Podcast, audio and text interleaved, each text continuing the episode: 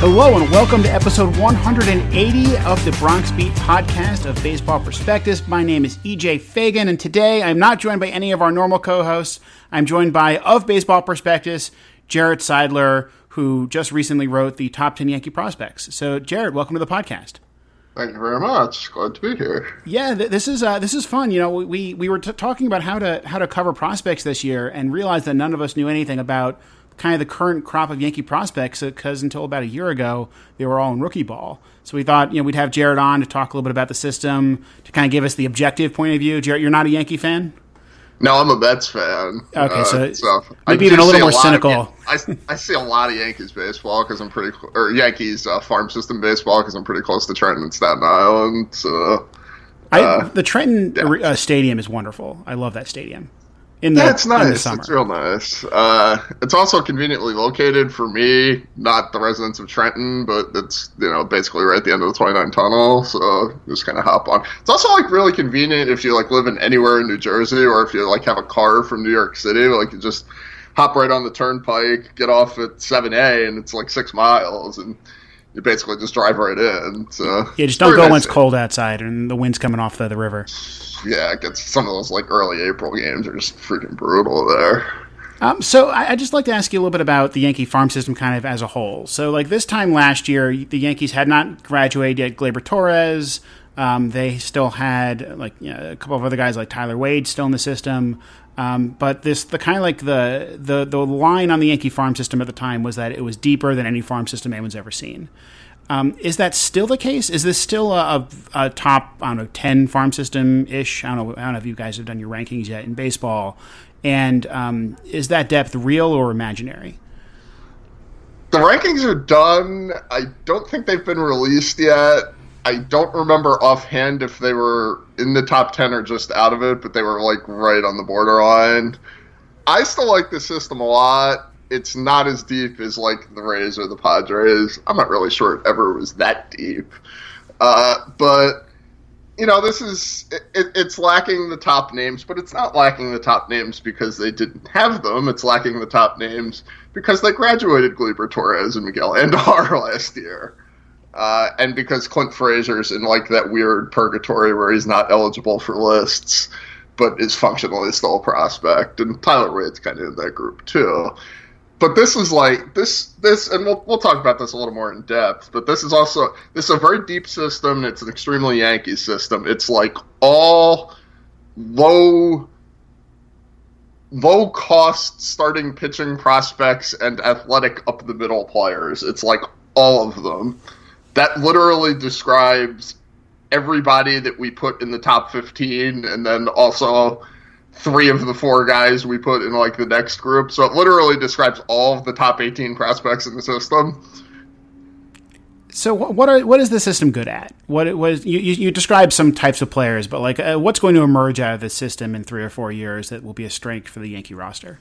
A lot of pitching, and and that's you've already seen that at the major league level, where you have guys like Jonathan Holder and you know, and so like one or two of these guys, it's hard to say which one or two, but one or two of these guys is going to do the Luis Severino and take a big step forward and end up being a frontline starter because they just have so many of them. Like I don't know whether it's going to be the Loaisiga or Roansy Contreras or Deivi Garcia or Clarke Schmidt or one of the Luises. But if you have that many guys with that type of like, you know, 90th percentile upside. It's it's you know you're increasing your lottery balls there. It, and they've just they've picked all these guys up out of like really weird places. There's a lot of low budget international signings. You know, Loaisiga was a minor league free agent that they pulled out of an international tournament in Nicaragua. They're extremely good at mining the bottom levels of other teams' farms for prospects that the other team doesn't value that turn out to be really good. Um, so, so, is the best player in the trade that uh, uh, got the Yankees Caleb Smith and Garrett Cooper actually the throw in from the Marlins, Michael King? Yeah, absolutely. I mean, he's he's a nice, and he's not going to be a superstar impact player. He's got a chance to be like a third or fourth starter. We think it's probably a little more likely that he's kind of like a setup arm. But to pull that out of the throw in on a trade that like five people paid attention to when it was made, and was one of the, those deals that they largely made for 40 man clearance, which was also the Cave for Luis Gil trade. Like they just keep doing it over and over again. There's two teams in particular that when they call you on your like short season A pitcher, you should just hang up the phone. and it's the Yankees and the Astros because they've done it time and time again, and teams still trade with them because nobody ever learns anything.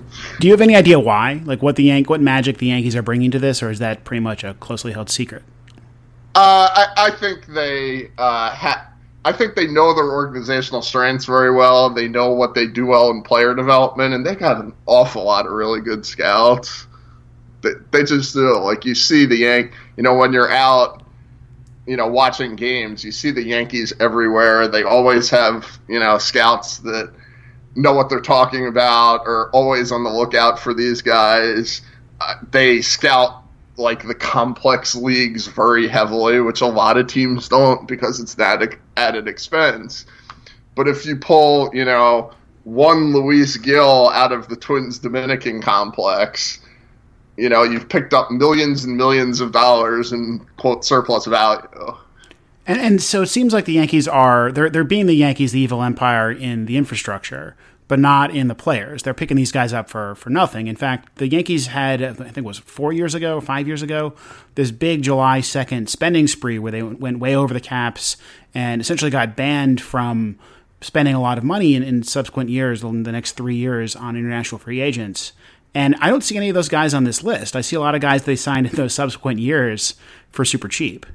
Right, yeah, like they pulled like the two hundred, three hundred thousand dollar signings the next couple of years. But yeah, like your uh, Diego Castillos and uh, Oswaldo Cabreras and uh, you know all all those Dominican shortstops that they pulled the lottery tickets. They don't look like they're going to hit on any of them.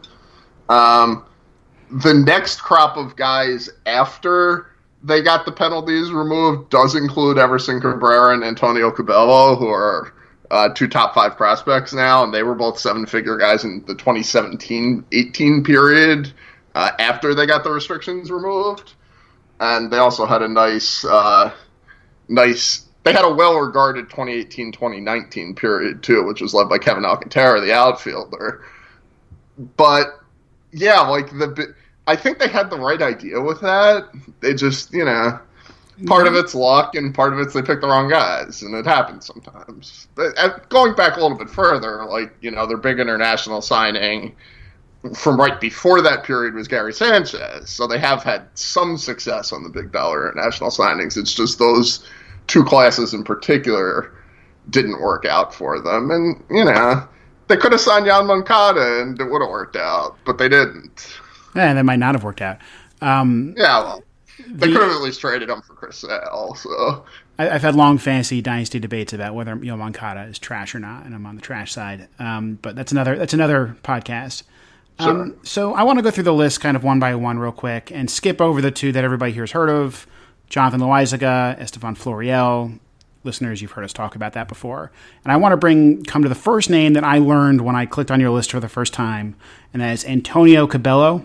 Uh, he is an outfielder. He is uh, was signed by the Yankees, as you said, it for 1.35 million dollars in 2017, and he's in rookie ball. Can you tell us about Antonio Cabello and why he's the number three Yankee prospect? Essentially, we got really good reports out of the GS, GCL on him, which is the uh, Florida Complex League, which complex leagues like only barely resemble organized baseball like the 40 games he played for the GCL Yankees were 40 of 150 games he played during this complex league season, but for weird reasons, those are the only ones that they decide to keep stats for. So when we say the stats mean nothing. So when, can you um, can you uh, be a little more specific here? Because if people haven't seen these complexes, I don't think it, it, it you, you think when you see these stat lines that these are these are you know real teams with stadiums and ticket booths and fans? Like, what what's actually going on in these leagues? So it's like a lot of them play in their spring training park, which is also many times the high A Florida State League park. and there is like some small number of attendance. Like if you're in Tampa and you want to go to a GCL Yankees West game, you can, but like nobody goes to them. They're not played under like the tightest roster rules in the world, especially some of these some of these uh, clubs in the GCL and the DSL, which is the Dominican version of that, have multiple uh, teams that they move guys back and forth from. The Yankees are actually one of them in GCL. They have Yankees East and Yankees West, so they have two different teams in the same league. But it's like these guys are playing from March when spring training starts until October when the instructional league ends and they're functionally doing the same kind of thing because like in extended spring training they're still you know the Yankees team is still playing the Rays team at the same level and they're still playing with umpires and they're playing in a semi-organized manner. Now you can in those kinds of games you can do more bending on like you know batting out of order and running like 12 man lineups and that kind of stuff because they're not official games. But the difference in the quality of the competition that he's playing against in the strict GCL versus what he's playing against in Instructs or extended spring is not particularly high. So when you're looking at the stat line for the GCL or the DSL, you're only looking at like a small slice of what it actually is, and it, it's not. It's pretty far from organized baseball. It's if you saw it, you would think it was more like a college summer league or that kind of thing. Like it's not. It's not like it's not like going to like the Lakewood Blue Claws or the Staten Island Yankees and seeing like a low level A ball team. That's just not what the complex leagues are for. These leagues are for learning. They're not really for competition, although they do keep standings for the GCL and they give out rings and that kind of stuff. Um, so Cabello, basically, we got really good reports on his hit ability. Um, people really think he's going to hit for average and hit for some power. He's also athletic. The defense is kind of tricky. He's a former catcher. They moved him to the outfield. Uh, he was he's not like a top 100 prospect, but he's a guy that would have been like the 100 to 150 range, uh, probably the 120 to 150 range because he didn't make any of our uh, like next 10 product or anything like that. But he has the same uh, grades as Loaisiga and Florial uh, and he's kind of not entirely. He's like Florial, like in the early part of 2017, like at that kind of level when Florial was starting to pick up like a ton of buzz and hype, like right before he made his full season debut. That's kind of where Cabello and Pereira are both at right now. Um, just what I've, I just one quick question about GCLs I, I thought of here. Um, how do they get paid? normally a minor league club they they take in revenue and they for the most part the club itself is paying paying, paying the players. The GCL it's it's different. No, no just, the club the, the, the, major league club pays minor league players. Oh really? Minor league club, yeah yeah. Okay. so they're on a minor league contract and the minor league contract usually it, there's a standard contract that pays according to level when these guys are signed and they're making I don't know, in the GCL, probably like thousand dollars a month or twelve hundred dollars.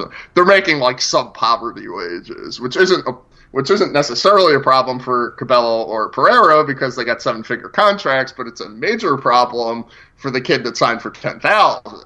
And that's know that's something we talk about a lot in the baseball community right now is minor league pay. So yeah, we've had we had a, on a on a podcast about a year ago one of the lawyers representing uh, minor league players trying to trying to uh, break some of the minimum wage uh, issues. Um, yeah. and uh, I'll, I'll, link that in the description for anybody who hasn't listened to it in a while. It's a great episode. Um, so we, might, we, might, have him again, have him on again soon because I think there's been some interesting updates. Um, but I want to move on to actual baseball. So Cabello, interesting, high ceiling, um, kind of high hit tool outfielder. Um, next player is a, I think, a really interesting sounding pitcher, Deivi Garcia. Deivi Garcia. I think it's Deivi, but I'm not 100 percent sure. I can I can ask the Trenton play-by-play John Moses at some point. so, he's going to be in Trenton this year. So. Garcia, 19 years old last year. He made it all the way up to I think he had one game at Double A. Spent you know between in in the low minors, but still you know for a player his age, made it pretty far. Kind of a small guy, but he he's the number four prospect here. It sounds like he's got some pretty crazy stuff. Yeah, so it's like he's like a spin rate dude. If you've been following the spin rate discussions on the internet over the past couple of years, and spin rate in the minors gets weird because the teams have the information, but it's only selectively made public. There's no equivalent to Brooks Baseball or Baseball Savant for minor league spin rate or anything like that, or minor league velocities. But there is the so, Yankees pitching coordinator Twitter page. There sure is. Now, Denny Burrell is a clutch follow on Twitter. Uh, and he, the Yankees, I would say, more than perhaps any other team in the league, certainly any other team that I deal with on a on a consistent basis, tend to be like really open with their information, which kind of starts at cash and goes all the way down the system. Like cash bragging that Aaron Judge is hitting 118 mile an hour, you know, balls in Double A, or yeah, like if you ask them, they'll just tell you.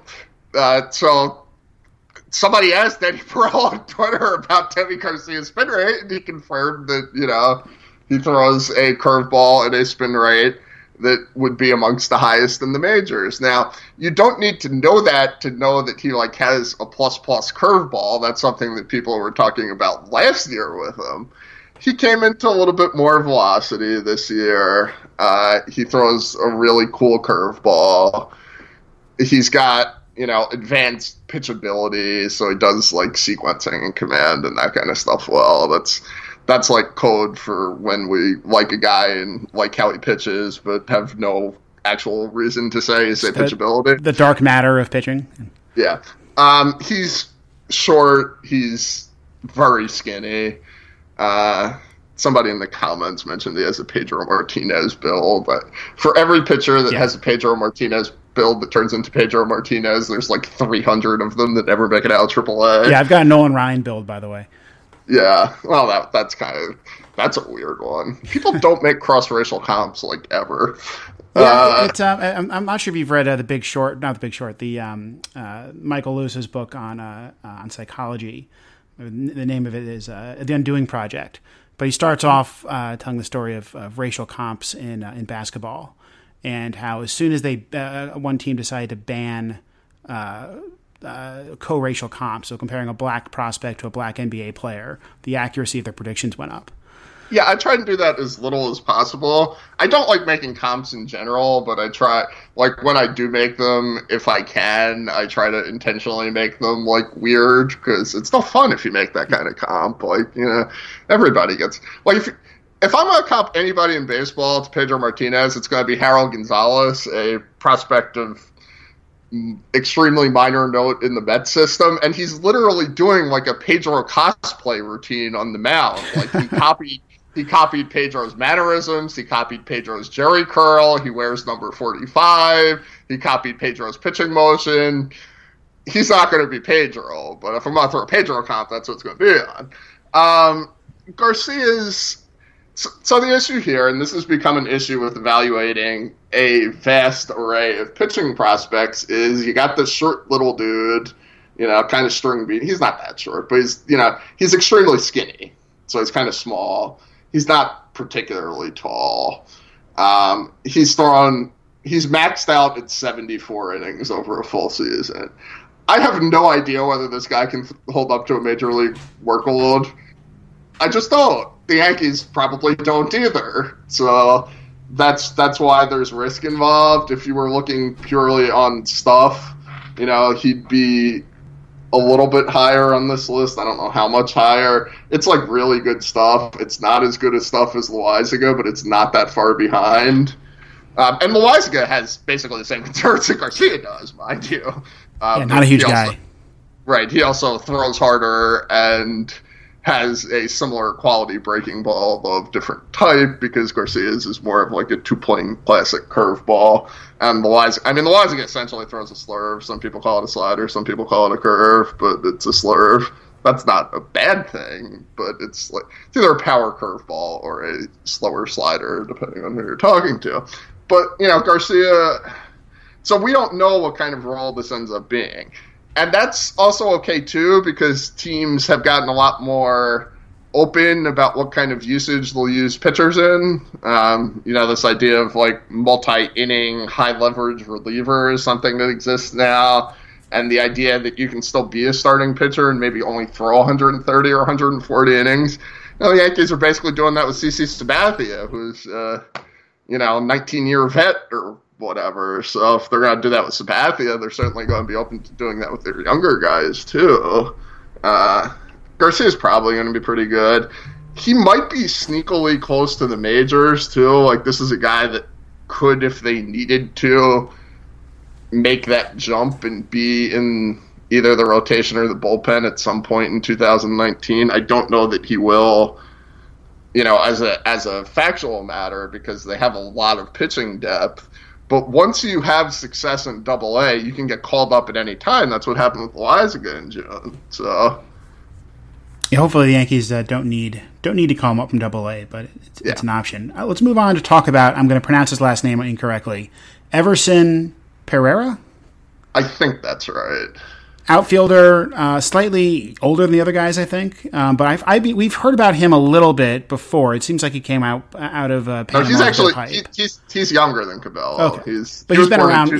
He was born in 2001, if you want to be really scared. Yeah, he was also signed in 2017 signing pool. He was one of three guys, I believe, they spent seven figures on, and the third one is Raimfer Salinas, who's like barely a prospect a year later. So these things can go in all kinds of directions. So why have I heard of him before? Is he is there is there actual hype around Pereira?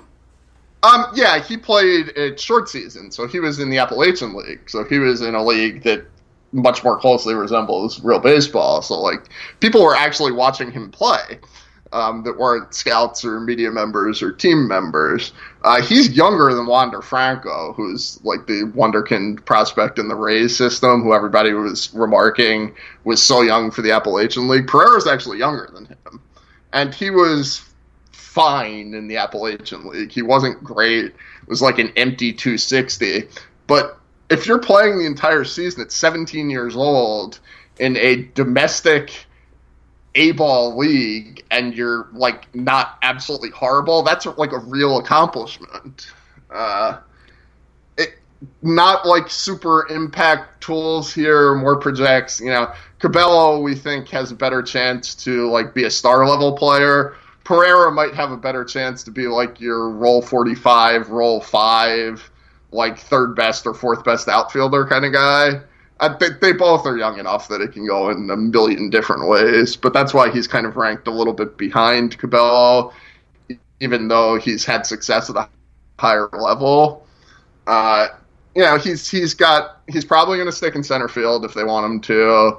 Good defensive and speed profile. Uh, has some projectability in the body, which is a nice way of saying he's skinny and might put on weight in the future and might, you know, get some muscle. Nice swing, might add some loft in the future.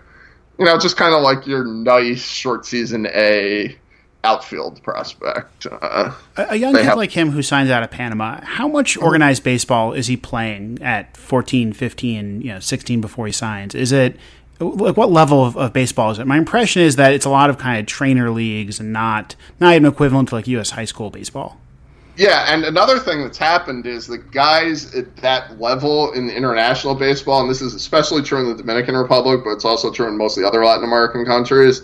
They're locked up when they're 13 or 14 now. Like that, I don't know exactly when his bonus was agreed to, but I would be almost certain it was before his 15th birthday so there's then this gap period, which can be anywhere from a year to two and a half to three years, where they've already agreed to the contract, and their main goal is to not get hurt to get the contract rescinded, uh, which happened to Christopher Torres, who was a Yankees prospect a few years ago that's got traded a few times and is with the Marlins now, I think.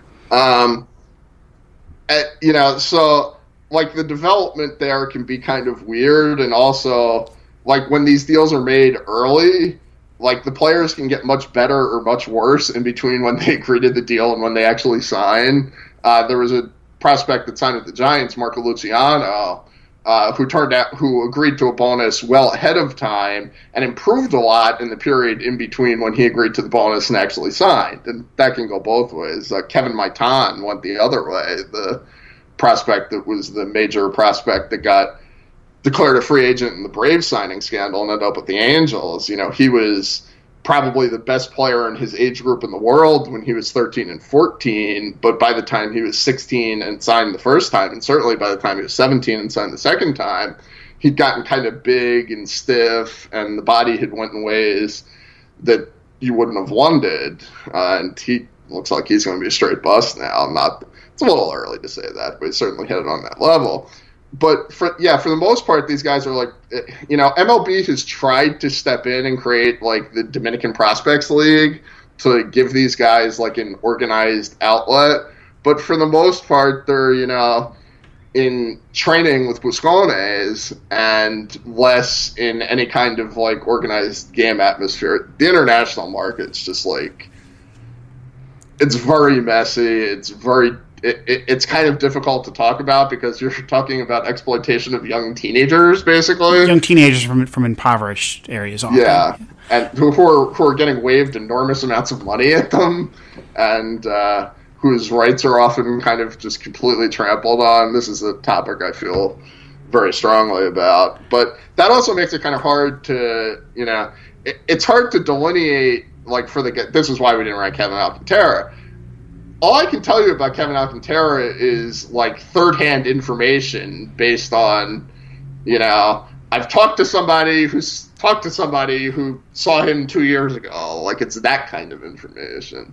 You know, even when for Cabello, you know, I, I did not see Cabello directly, but I talked to people that saw Cabello, and I did not see Pereira because I wasn't able to make a Appy League trip this year. But I talked to people that saw Pereira that I trust. Getting that information on guys that just signed out the Dominican or Panama or somewhere like that's just like impossible. So you're you know, we're throwing darts in general, but that's extreme throwing darts. And when, when a kid is 17 years old and playing in Pulaski, playing in a real, a, you know, a real baseball league, um, coming out of out of out of Panama, not even coming out of the DR. I mean, that to me, that it seems like that's got to be you know very it seems like he's advanced. That that's a that's a good sign that he's advanced. And you know, like you said, he he didn't succeed really, but he didn't also didn't really embarrass himself there. And so that's kind of like the best the best case scenario. Not the best case scenario, but like that's that's about as good as you could expect a player who's talented and you know. Something we don't talk about nearly enough is the cultural acclimation pro- problems mm. these guys have. Uh, there was a lot written about Wilmer Flores, uh, who was formerly with the Mets, who was a top prospect out of Venezuela, signed for a seven figure bonus, ended up becoming a decent MLB player. He just moved on to the Diamondbacks. But he almost quit baseball when he was in the Appalachian League. You know, do you know offhand where Pulaski is? I think it's in somewhere in like West Virginia. I have no idea. I... Yeah, like you're dropping these kids into the middle of nowhere. Like these are, it's in Virginia. It's in Virginia proper, but it's in like the West Virginia part. It's in West. It's in the Shenandoah Valley. Uh, you know, you're you're dropping a 17 year old kid from Panama. And I'm assuming there's no there's no Crash Davis there to be like, hey, 17 year old kid, you know, I'm going to show you the ropes. Like they're all 17, they're all lost. Right. Right, like there's like you know these guys have nutritional problems, they have language barrier problems, they have you know uh, a lot of them get homesick. It, it's just it's not we don't. Uh, uh Jeffrey Paternostro, who's the lead prospect writer, who I you know collaborate with a lot, do a podcast. We did a presentation at Saberseminar last year. Um, about you know some issues in player development. And one of the things we focused on, and we're planning on writing a, a series about this uh, in the spring, is like just how little teams actually do to like support their prospects, which is it's insane given the amount of money here. Like, do the Yankees do more? The Yankees are better at this than most teams. They're still not great. Uh, nobody's great. You know, nutrition is a big problem. Um, housing is a big problem. Cultural acclimation is a big problem. And I want to stipulate that baseball now is a million times better at this than they were 10 years ago, but they're still deeply lagging other sports and they're deeply lagging where they should be. Uh, so when we say that him hitting an empty 260 in the Appy League is an accomplishment, it's also an accomplishment because he was dealing with all this other crap and also having to go play baseball at night too. I'm always amazed that players that, that teams don't do like the really simple one, and I expect not that expensive things like build a dormitory, right? Yeah. Where, where, where, you know you have players you know moving you know between minor league parks and they're trying to find apartments and all these things. It, it wouldn't be that difficult for some team to do that, and I suspect it would it would pay off fairly quickly to, to do so. It just it I, I assume that the, the the reason they don't is what peer pressure from other teams the league too. Um, this is something that the you know you're seeing this in all aspects of the collective bargaining. The league wants con- concessions from the players' association to give out extra benefits, and this is something that would be considered an extra benefit. Um, all right, so let's move on to, to, to, happier things and talk about. I think the the first player, in some ways, I'm going to say like the the first like it's not fair that the Yankees got this guy player, um, but then I'll remember that I kind of want Jake Cave back. Um, Luis Gil. So the Yankees acquired him um, for JK right before JK was going to be Rule Five eligible. So essentially, they said we're going to lose this guy anyway. We might as well. No, get, it was the, it was the other way around. He was on the 40 man roster, and they designated him for assignment in the spring because they had to add guys to the major league roster who actually made the team. Oh, the Twins. He got he got Rule Five like two years ago to the Reds. Okay, yeah. Okay. Was returned to them, ended up on the 40 man roster they needed 40 man space this past March, designated firm assignment, and traded him for Gil. It's yeah. like a weird transaction. There's so many players like this in the Yankees that I, I, I get them all mixed up. Uh, you know, the Yankees yeah. there's a there's a pretty good bullpen made up of just guys the Yankees gave away because they never roster spot for them. Uh, they do it every year. It's yeah. uh, it's good. Cable to be, good prayer. To I like cable prayer. Yeah. Um. So, uh, Luis Gil, tell me about him. Yeah, so he's a dude they pulled out of the uh, Dominican complex for the Twins, who like you know had missed the season with Tommy John surgery. I think it was Tommy John surgery, might have been so, but he missed the 2017 season, and you know he he had pitched a little bit. He hadn't pitched a ton. Um, it, you know, he's he's a tall kid he throws pretty hard. It's an easy, pretty hard. His curveball's decent. His changeup's not there yet, but it kind of flashes occasionally. Uh, command is kind of a theoretical concept, although not quite as theoretical as Luis Medina, who I constantly confuse him with because they're basically the same pitcher. Um, but Gil's got more command. he's an easier motion. Uh, he's a long way away. Like he's still two years away from figuring out whether he's two years away or not. Uh, I don't think I contradicted myself. Yeah, we had him as 2022, so that's not too contradictory. Uh, you know, this is a guy that they're probably going to throw in Staten Island this year. Maybe he makes the Sally League if things go really well in spring training just kind of an arm, a, a, good arm, a live arm, can go in lots of different directions. The Yankees have a lot of these dudes kicking around. Uh, he's kind of the first one that we ranked because it's a really free and easy, like 98. But in reality, we shouldn't we shouldn't think too hard about the ordinal rankings here. No, like this is where it kind of starts. You know, the you know it Roansy Contreras might be better than Luis Gil. Clarke Schmidt might be better than Luis Gil. Um, Trevor Stephan might be better than Luis Gil. Frank Garcia, uh, Frank Germán might be better than Luis Gil. Like, yeah, th- this is where you start to get into. Um, they have a lot of organizational stock in these types of arms. A couple of them will likely take jumps eventually. It could be any of them. Yeah, uh, let, let, me skip over those next two so we can get to some uh, shorter questions about some of these other guys. Uh-huh. Clarke Schmidt, uh, does he still exist? And um, what should the Yankees expect of him next year? Yeah, I mean, he showed up in Staten Island this year, so he still exists. So, a little research project I did uh, when the 101 list came out was pitchers that were kind of not even really in the mix for the 101 the previous year who jumped to like the middle of the list the next year. Uh, and one class of pitchers that frequently does that is guys two seasons removed from Tommy John. and that describes Clarke Schmidt like perfectly. Like you know, he was pretty good before the surgery. He showed some flashes in his brief stints in 2018. Theoretically, now he's fully healthy. Assuming everything comes back together, and Tommy John's a lot less of a sure bet than we like to talk about it. You know, it, it's a reasonably sure bet that the guy comes back, but sometimes they don't come all the way back in terms of velocity and command. But the early signs on him were pretty good. They took him really carefully in 2018. But they knew when they drafted him that he was going to, that, you know, he had already had the Tommy John surgery when they drafted him, I believe. Um, he certainly, I, don't exactly remember whether he had it right before the draft or right after, but they knew he had a torn UCL when they took him. And they still took him anyway, 16th overall, which says that they really like this guy. And, you know, it's like, this is. a four pitch lefty, or excuse me, four pitch righty. You know, mid nineties, heavy fastball. Uh, you know, very good slider. Again, we have absolutely no idea whether he can handle a pro workload or not. Um, but there's a lot of nice pieces here. We just have to see him throw 120 innings on a mound somewhere. All right, so Chance Adams, uh, a, a, name that many Yankee fans are familiar with. Uh, let me tell you my impression of Chance Adams and tell me if I'm wrong.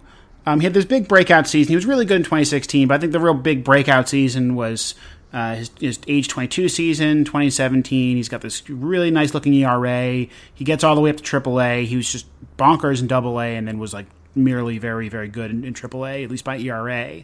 But the field independent pitching numbers were never really there. You know, he had a not so great walk rate. He never really struck a lot of guys out in the high minors you know, there was a lot of stuff, but people, it, it just wasn't showing up in the way you would expect it to show up. Um, and then he kind of crashed and burned last year, and it felt like that was regression that was due, not something that changed about him.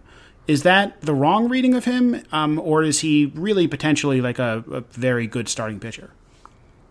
My belief, which is a little bit based on inside knowledge and a little bit based on having seen a lot of Chance Adams over the years, is that he was compromised by injury in 2018. Uh, and I don't know whether that led to a permanent degradation in his stuff, in his stuff or a temporary degradation in his stuff. His velocity was not insubstantially down for most of the season, and his slider was not as sharp, and his command was not there. And we know he had elbow problems, and we know that the elbow problems were recurring in and out during the course of the season. Uh, the chance Adams that threw in 2018 would not have ranked on this list anywhere. He would not. He's not a top 20 prospect if you go solely on his 2018. But this was a guy that was before that a top 101 prospect and not like a low top 101 prospect. He was like a pretty reasonably high on the list. And he had success in the high minors. Again, not like super stellar success, but good success. And the stuff backed it up. You know, it was fastball mid 90s, you know, touching 98 uh, with, you know, relative relative frequency, you know, bordering on a plus plus slider. The changeup is, you know, average-ish, maybe fringe average so so the the thing about him is that he's a relief conversion. He was a mostly a reliever in college. He was a reliever in his first pro season. He goes into the rotation, the stuff pops, and then he gets hurt. That would tend to indicate, and especially he's a he's a fastball slider guy. The Yankees have a lot of rotational depth. I think he's probably going to end up back in the bullpen at this point. And I wouldn't be surprised if the stuff comes back when he ends up back in the bullpen. Uh, this could go either way this season.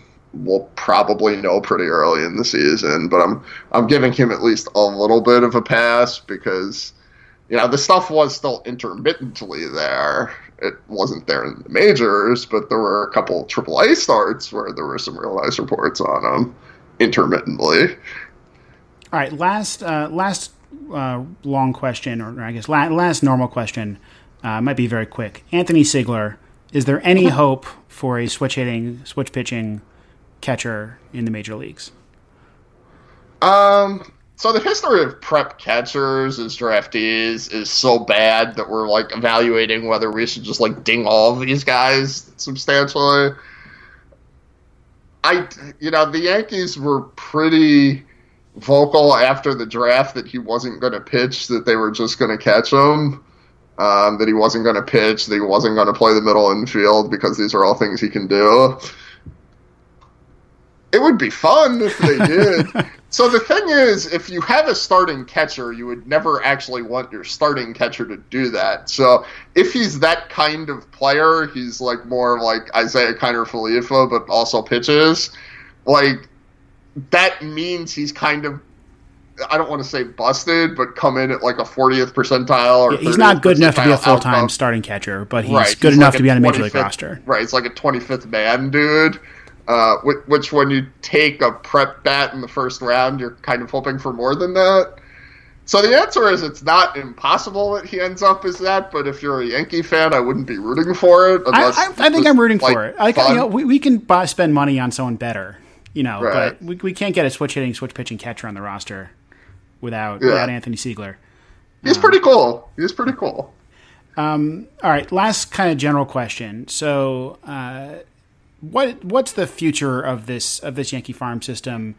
Um, in terms of like, I want to say strategy, but the, the, big picture way that they think about this farm system, it seems to me like the Yankees are most comfortable kind of playing that mid level prospect, like signing a guy out of college who's a power thrower for $100,000 or, you know, signing 20, $200,000 guys out of, out of the DR. Is that is that the Yankees? Like, should we not expect them to go out and get the Yoan, the next Yoan Moncada or the next, you know, the big big time uh, player? Well, the international free agent market is hard capped now, so they actually can do that now without spending an enormous amount of money. And because they're the Yankees, and you know, fourteen-year-old kids in the Dominican Republic like know who the Yankees are, they do have some structural advantages in trying to woo that kind of player. It their draft strategy is toolsy up the middle guys and pitchers from major colleges, often in the southeast and the deep south that like you've just never heard of, and then they all show up throwing three extra miles an hour and with a new pitch like two months later, uh, which is you know. And sometimes that, like, you know, Taylor Widener was that guy. Like, they pulled Taylor Widener out of the South Carolina bullpen. And I, am pretty good friends with Mike Baumann of The Ringer, who's a college baseball fan, but also a South Carolina fan. A former political scientist, too. Yes, he is. Uh, Michael's awesome. I love Michael. Um, I actually just traded my like super deep score sheet league. I just traded for Orioles prospect Michael Baumann, pretty much just the troll ringer Michael Baumann. Uh, but, although Orioles prospect's pretty good too. But I, so I saw Taylor Widener at the end of the 2017 season. He got called up to Trenton during the Eastern League playoffs, and we had gotten like some decent reports out of him in the Florida State League, but they weren't like it was just like yeah, he's kind of a good arm. So he comes in in the Eastern League playoffs, and he's like mid to high 90s with like a wipeout breaking ball, and I'm just like, where did this come from? And he was just like some like random swingman dude they picked up out of the University of South Carolina in a double digit round for $100,000. And then all of a sudden his velocity spiked, his breaking stuff spiked, and they traded him for Brandon Drury. Uh, uh, so the. I guess the last little bit here. I mean, do other teams do that? Is that, like I, I hear the stories about the Yankees doing this all the time, but is that is that just like you know the modern you know modern baseball player development machine, or is that just something the Yankees or maybe a few other teams have like a superpower? The Yankees are very good at scouting and they are very good at pitcher development. They are very, very good at those two things. A lot of it is just organizational knowledge. You know, Brian Cashman has been the general manager of the Yankees for 23 years now, which is an incredibly long time in the baseball community. And before that, he was with the Yankees and you know he kept around you know Stick Michael and a lot of those kinds of guys for you know Nardi Contreras was around for years and years. Obviously, Sticks passed away, and Nardi's moved on to other pursuits. But like you know, Danny Borrell's been around for a while. Like they they just do really good development and they do really good scouting and they also focus on specific things. You know, if you have a intense focus on pitcher college pitchers from the southeast that were underutilized by your college programs. Like if that's something you focus on, and you or also know that you're good at developing those guys, by focusing on them, you can find them. Whereas other teams, you know, maybe those guys slide below the radar. Uh, but the Yankees identify guys that they think they can coach up. They acquire them, then they coach them up, and then they often become bigger prospects. Sometimes they're then used in a second trade. You know, that's basically what happened with uh, Jorge Guzman. Uh, and, and that's you know, or and sometimes they become part of the major league team too, because you know their player development's really good. Like and the toolsy outfielders are the position player version of this. You know, for every you know you bring in Aaron Judge as a raw college hitter, and you develop him into Aaron Judge, you know, major league superstar. That that's a big developmental win. That that's and they do that a lot. They just do. It, it's it, you know Glaber Gleyber Torres. You know, obviously Gleyber Torres was a very good prospect when they traded for him, but you know this guy's a major league star now, and he's a major league star specifically because he had a big power spike that was kind of hard to see coming when he was in the Cubs system. Jarrett, on that note, thank you for joining me. Is there any way, uh, any place that you'd like our listeners to find you online? Yeah, uh, my Twitter is at J A Seidler, S E I D L E R.